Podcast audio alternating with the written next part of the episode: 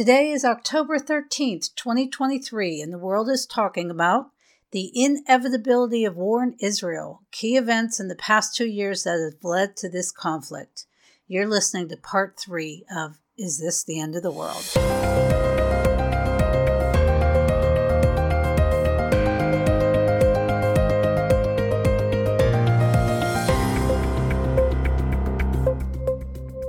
As the conflict in Israel concludes its seventh day, the war has entered a new phase.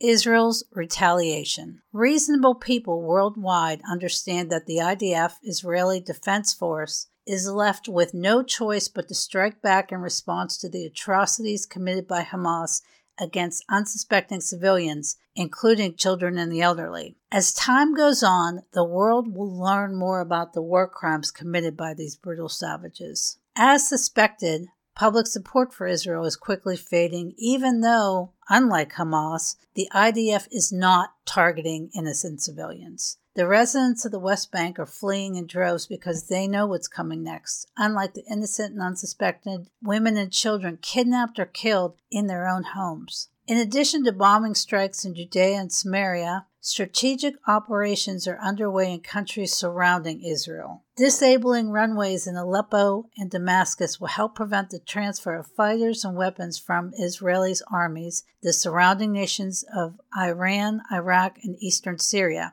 according to Amir Tsarfati on Telegram. News of Israel's retaliation has once again stirred up hatred for the Jewish nation. The likes of Black Lives Matter, Antifa, the coddled snowflakes of Harvard University, and even some members of Congress are defending the indefensible acts of Hamas and other anti Semitic terror organizations. But this shouldn't shock you, as Proverbs 8:36 says, all who hate me, meaning the Lord, love death. So, what happens next? As I stated previously, all roads lead to Iran and consequently down the path to nuclear war. It's no secret that the predominantly Muslim nation of Iran has threatened to wipe Israel off the map. Supreme leader Ayatollah Ali Khamenei described Israel in 2000 as a cancerous tumor that must be uprooted from the region. And this is according to the United States Institute of Peace. Hamas, in and of itself, does not pose an existential threat to Israel. As we've seen in recent days, Israel is taking care of eradicating this group of terrorists. On the other hand,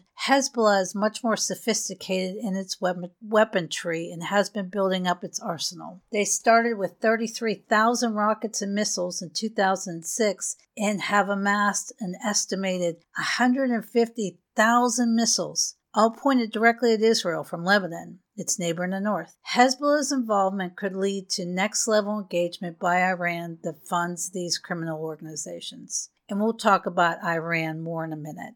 So, why is this happening now?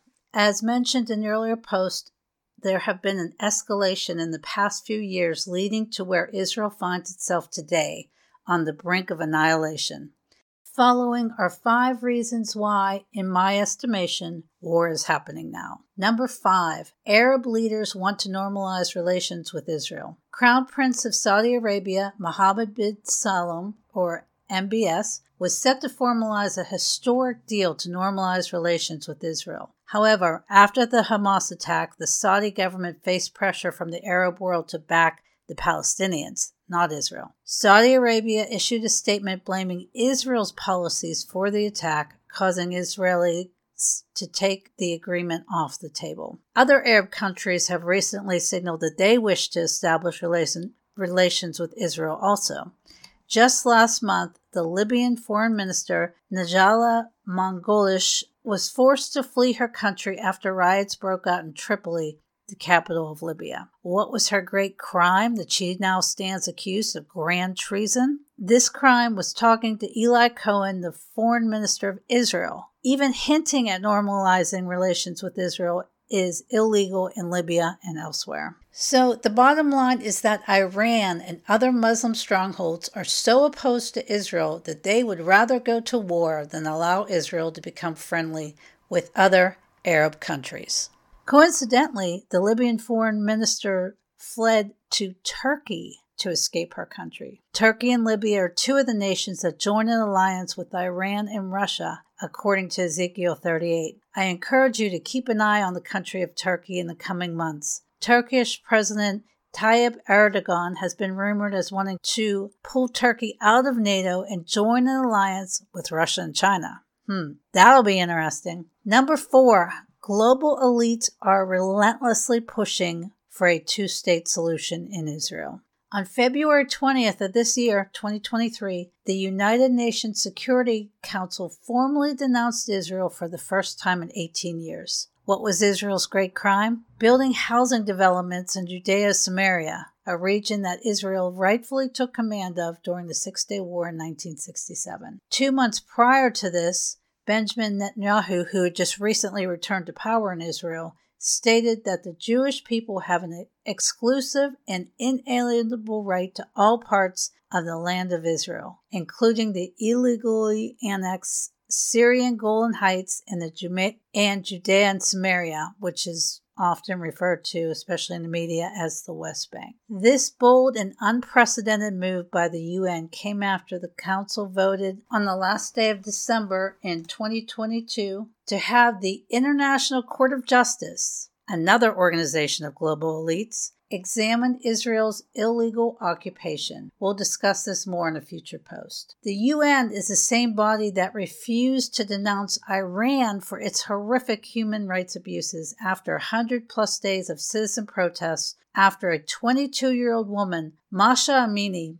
took off her hijab, which is her headscarf, and was beaten to death by Iran's morality police. Tragically, the United States allowed the UN to denounce its ally Israel, uh, on paper only apparently, for the first time in six years. What in the world is going on? We'll talk about this more in my next post. So, number three, Iran's nuclear program has recently reached breakout capacity. Until earlier this year, Iran's nuclear program was the biggest open secret in the international community. Not only is Iran no longer denying it, but the Islamic Republic is now claiming that they have, quote unquote, the right to enrich uranium to 90% for the purposes of generating electricity. And this is done in defiance of UN sanctions. As one reporter said, Iran is enriching uranium at levels only countries making bombs are reaching. So, if Iran is now truly a legitimate nuclear threat, this will change the dynamics in the Middle East and around the world. Do you want to know what the top two conditions are that led to war in Israel in 2023? Do you want to know why a two state solution in Israel will never work?